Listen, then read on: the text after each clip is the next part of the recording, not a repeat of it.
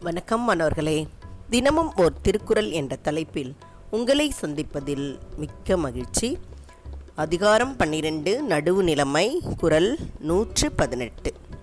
சமன் செய்து சீர்தூக்கும் கோல் போல் அமைந்து ஒரு பால் கோடாமை சான்றோர்க்கு அணி.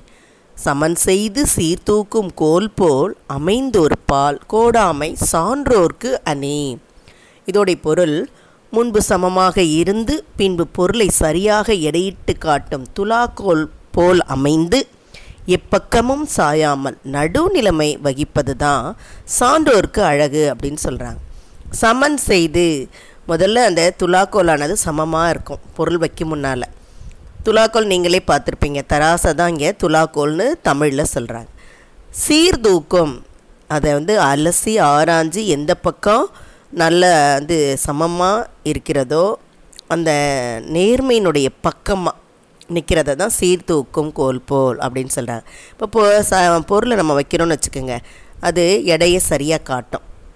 அது மாதிரி தான் நாமும் என்ன செய்யணும்? நமக்கு நண்பர்களாக இருந்தாலும் சரி அல்லது பகைவர்களாக இருந்தாலும் சரி யார் பக்கம் வந்து தப்பு இருக்கோ தப்பு இருக்கவங்க பக்கம் வந்து சரியாக அவங்கள வந்து அடையாளமிட்டு காட்டணும்.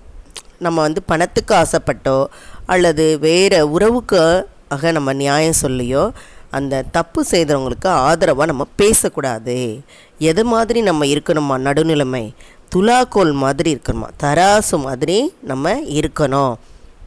இது மாதிரி நடுநிலைமையோடு இருப்பவங்கள தான் என்ன சொல்கிறாங்க சான்றோர்க்கு அழகு. சான்றோர்னால் யார்? பிறருக்கு உதவி செய்கிறவங்க இறக்கம் காற்றவங்க கல்வி கேள்வி எல்லாத்துலேயும் சிறந்து இருக்கவங்கள தான் நம்ம சான்றோர்கள்னு சொல்லணும்.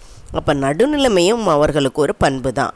அதுலேயும் அவர்கள் தவறாமல் இருந்தாலே அது வந்து அவர்களுக்கு அணி. அணினா இந்த இடத்துல அணிகலனை தான் குறிக்கிறது நமக்கு நக நகை நட்டு மட்டும்தான் அணிகலன் கிடையாது.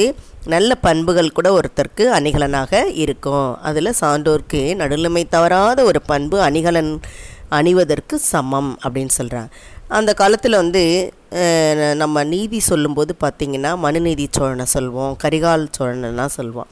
அப்போ ஒரு முறை பார்த்திங்கன்னா கரிகால் சோழனுடைய சபைக்கு வழக்கு வருது.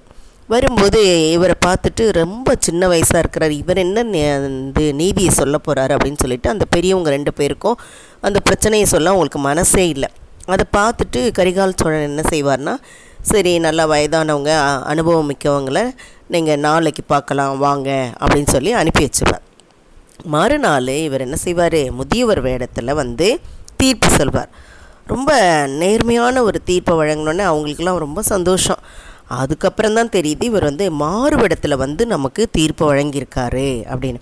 அப்போது அனுபவமோ அல்லது வயதோ தேவையில்லை. அவர்களுடைய குடும்ப பாரம்பரியம் பின்னணி அதனுடைய புத்தி கூர்மை கூட நமக்கு சில சமயங்கள் என்ன செய்யுது பயன்படுது.